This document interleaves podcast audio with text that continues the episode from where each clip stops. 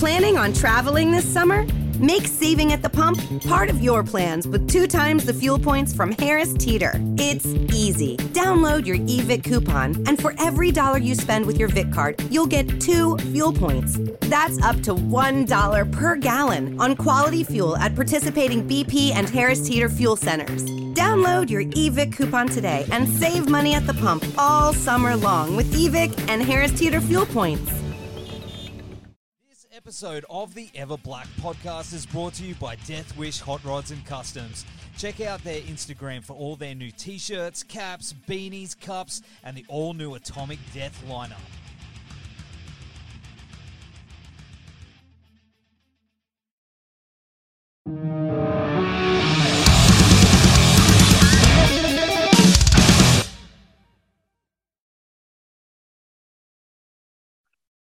Good morning, my friend. Good morning. Hang on, I'm just hitting all the right buttons and making sure everything's working. Good morning. How are you? I, I know what it's like, mate, especially this time in the morning. Thanks for getting up super early. Not a problem. How's everything going, George? Oh, yeah, yeah, pretty good. Um, yeah, nice, nice to actually have um, stuff happening again. You know, now that Yeah. uh, restrictions are relaxing and all of that sort of stuff, and getting to do stuff like Supernova, which is yeah, really cool. Kicking off this weekend in Melbourne, mate. Yes, yeah, looking forward to it. Absolutely, absolutely, and of course, I mean, uh, you're going to be a guest there at the con uh, with your new book, The Supernatural Survival Guide, which is uh, the latest in your survival guide uh, series. That's Uh, correct. Man, that's really cool. And uh, you know, are you looking forward to getting down there and and, and meeting everyone and and having a wander Oh, yeah, yeah. amongst it? Yeah, yeah. As I, as I said, like it's it's been two years of nothing, two years of not being able to meet readers, two years of not being able to speak in front of a live audience, and so yeah, yeah, yeah getting to to go to Supernova is going to be really cool because this will be the first big event that that I've been to post lockdown. So it's very cool. And you're, I don't know what you guys call yourselves, Whovians. Uh, yeah, I Yeah. just call myself Doctor Who nerd, but you know, that's just me. Because I mean, you must be pretty pumped. Hey, there you go. There's your sonic screwdriver. Yeah. See? Yeah, yeah. Um, because they've got um Chris Eccleston as as the the major guest, so that that'll be very cool.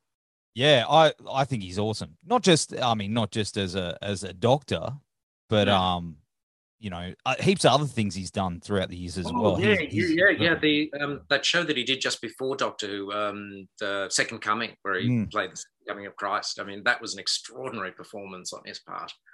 You're doing yeah. it the Saturday? Yeah, sadly, I'm I'm only able to do the Saturday because of previous commitments for for the Sunday, but Yeah. um, but I am looking forward to it. Yeah, no, I wish I wish I was able to do the Sunday as well. Um, but yeah, that's Maybe next time. But I mean, here's I guess here's the pickle for you. I mean, you are going to be promoting your new book, Yes. but you've written like what over 125, something like that.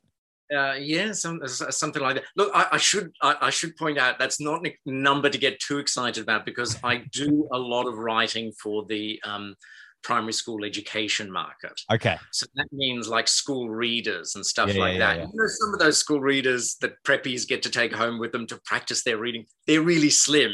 I mean, we're talking a couple of hundred words. Yeah, So that, yeah. kind of, that kind of boosts numbers a, a, a little bit.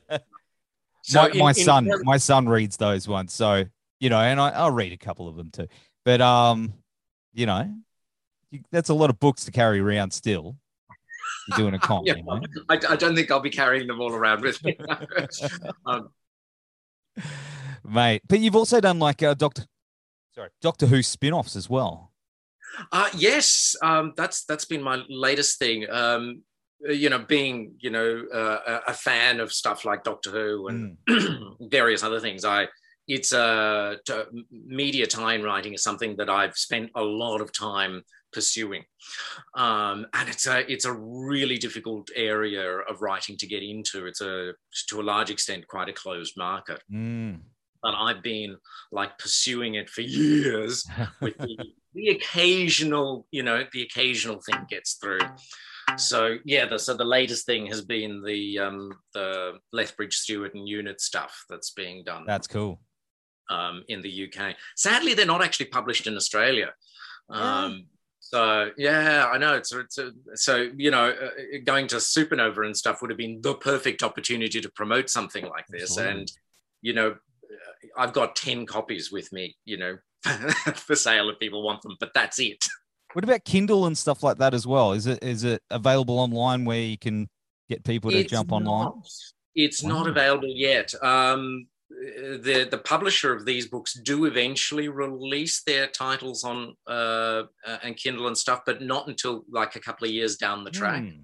So I, I don't know uh, part of their strategy, I guess, to to to boost the the sales of the paperbacks and stuff. media. So, mm. um, so yeah, it's kind of sad that they're not available um, in Australia. And in fact, most of the media tie-in stuff that I've done over the years hasn't been available in Australia. The, the one exception was the X Files one. Oh, that's Secret cool. Agendas. Um, um, but that was a few years ago, so that's I don't know that that's still in print. But that one was available in Australia, which was which was really cool. So you were a, you, you're a big X Files fan as well. Um, yeah, well, I was. Um, I, am I'm, I'm a big fan of the first few seasons. Yeah, yeah, like everyone. I, I, I kind of I kind of um lost it after that. Um, yeah. I still watched it, but I didn't love it as much as the first few seasons. So the first few seasons I've seen multiple times. Yes. Whereas the, the rest of the stuff I've only saw the saw the once. Yeah, when, when yeah when Mulder and the whole whole thing you know yeah kind of like stuff that didn't didn't really work for me. Um, i did like the the revival when they they brought it back for those yeah, yeah. Um, two seasons. The the first of those two seasons that they brought back i loved that. I thought they did a lot of really interesting stuff. I thought they again lost it a bit with the second season but yes. you know. Yeah they did absolutely. But hey a little segue is uh your book which mm. you've got the uh the banner in the background there the uh, yes. Supernat. Oh yeah, yeah, you got the book. There you the go. Look at that. Look at that. I I'm very keen to get a hand my hand on that one because I, I like all the supernatural stuff myself. So I guess the biggest question is, uh, how deep down the rabbit hole did you go to to get get this going? Way too far. Um, you know, I, I have a I have a, a slight tendency to to overwrite, um, you know, with first drafts, and then I have to cut back a little bit when, you know, in in further drafts. This this came, my my first full draft of this came in ten thousand words over word count. oh, um, so that's how far the rabbit hole uh, I, I, went. Um, so it was then really really hard, you know, like cutting back all the all the material and and leaving stuff out and um, yeah there was just there was so much stuff. And you know this is this is an area that i've been interested in you know since i was a little kid. Um uh, ooh, actually i've got it here. Um, it all started with this book. Oh I'm having like a memory um, seizure right now. I remember there was book. there was three books in the series. So, yeah. so one on UFOs, one on ghosts, and one on monsters. And my school library uh, had these books. So you know, I borrowed them and and then pestered my parents into getting me the UFO one because that's, that's awesome. that was the, the, stuff that I was really interested in. Um, and inside it, there's this UFO um, report that you can fill out for yourself. And I remember I got my dad to take this book with him to work and photocopy that UFO report like dozens of times because I was going to see a UFO. You know, I was, you know, I would go out into the backyard every night with my little report, my pencil, ready to fill out that UFO report. And never did actually see one, but oh, really?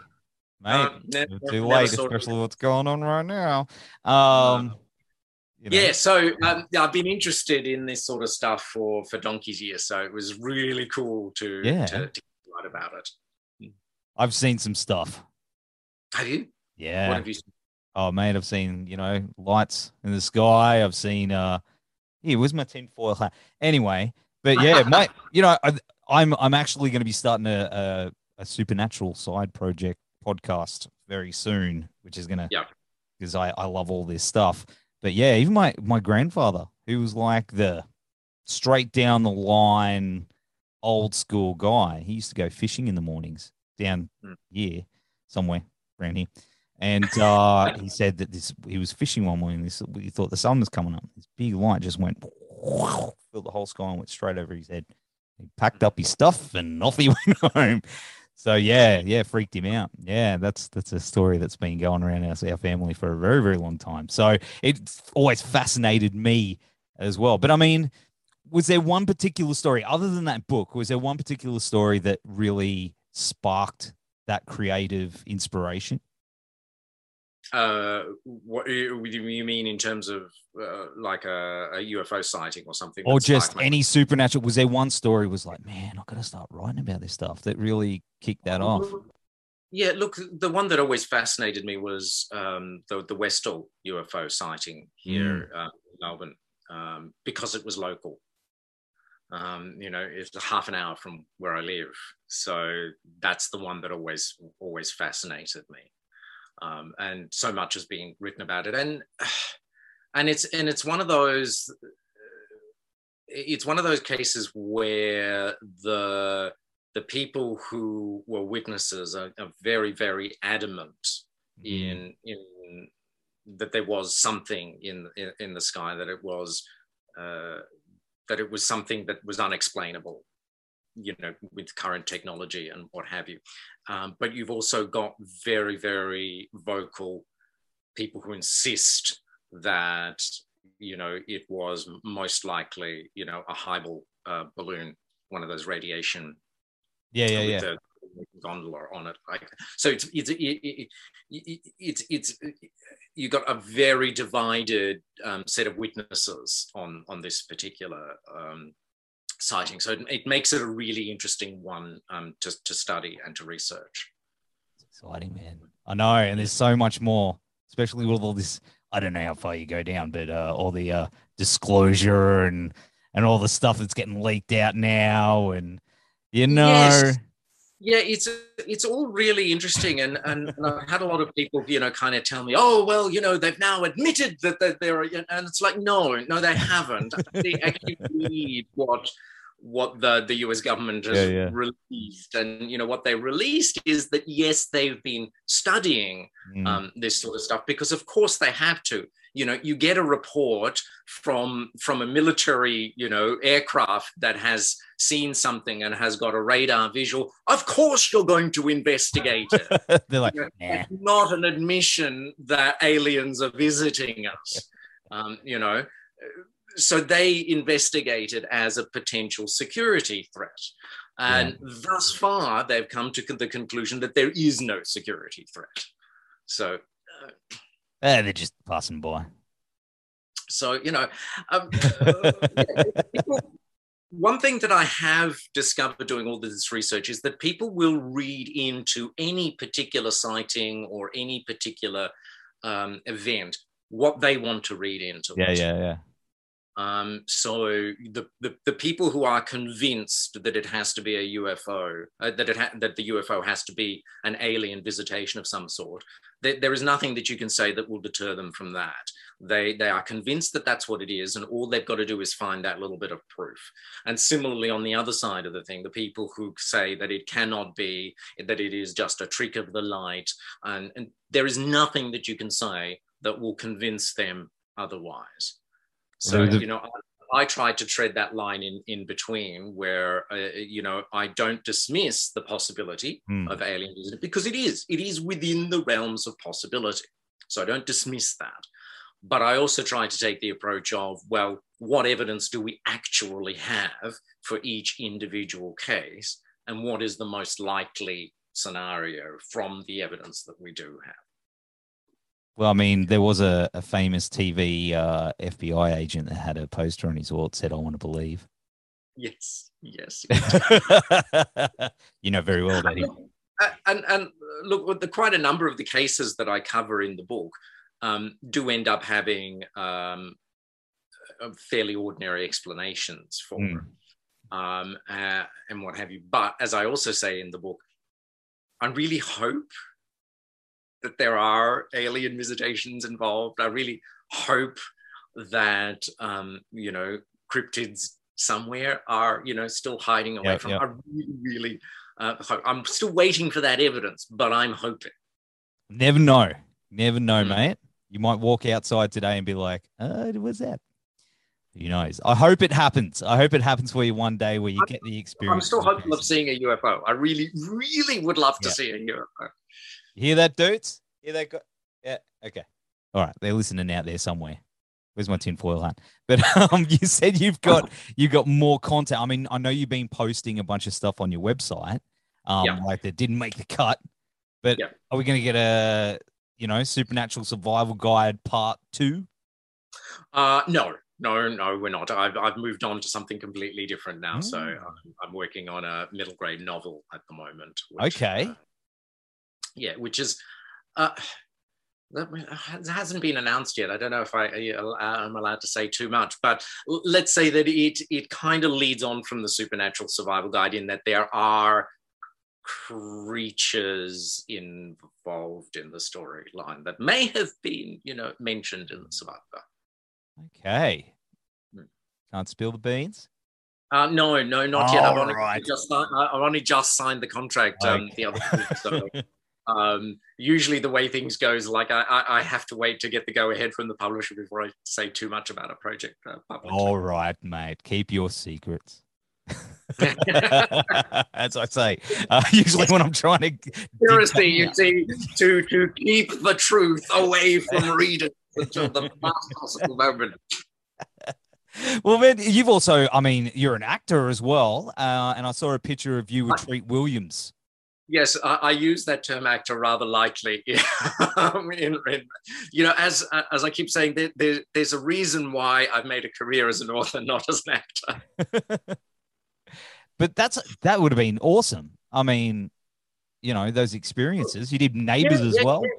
Yeah, yeah, uh, they, they were. Um, so the the Treat Williams photograph that you mentioned is from that mini series, The Journey to the Center of the Mhm, Earth, yeah. Bryan Brown in it. Really, really terrible, um, terrible adaptation of the book. but it was it was a lot of fun. I, I got to be one of the um, underground village warriors, um, and it was it was a weird experience because my I think my my official designation on that was featured extra.